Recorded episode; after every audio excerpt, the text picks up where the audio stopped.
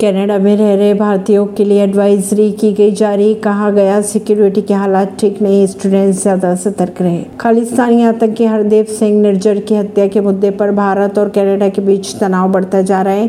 Canada में मंगलवार को अपनी नागरिकों को भारत के कुछ हिस्सों में ना जाने की एडवाइजरी जारी की। बुधवार की अगर बात की जाए तो भारत ने भी इसी तरह की एडवाइजरी जारी कर दी।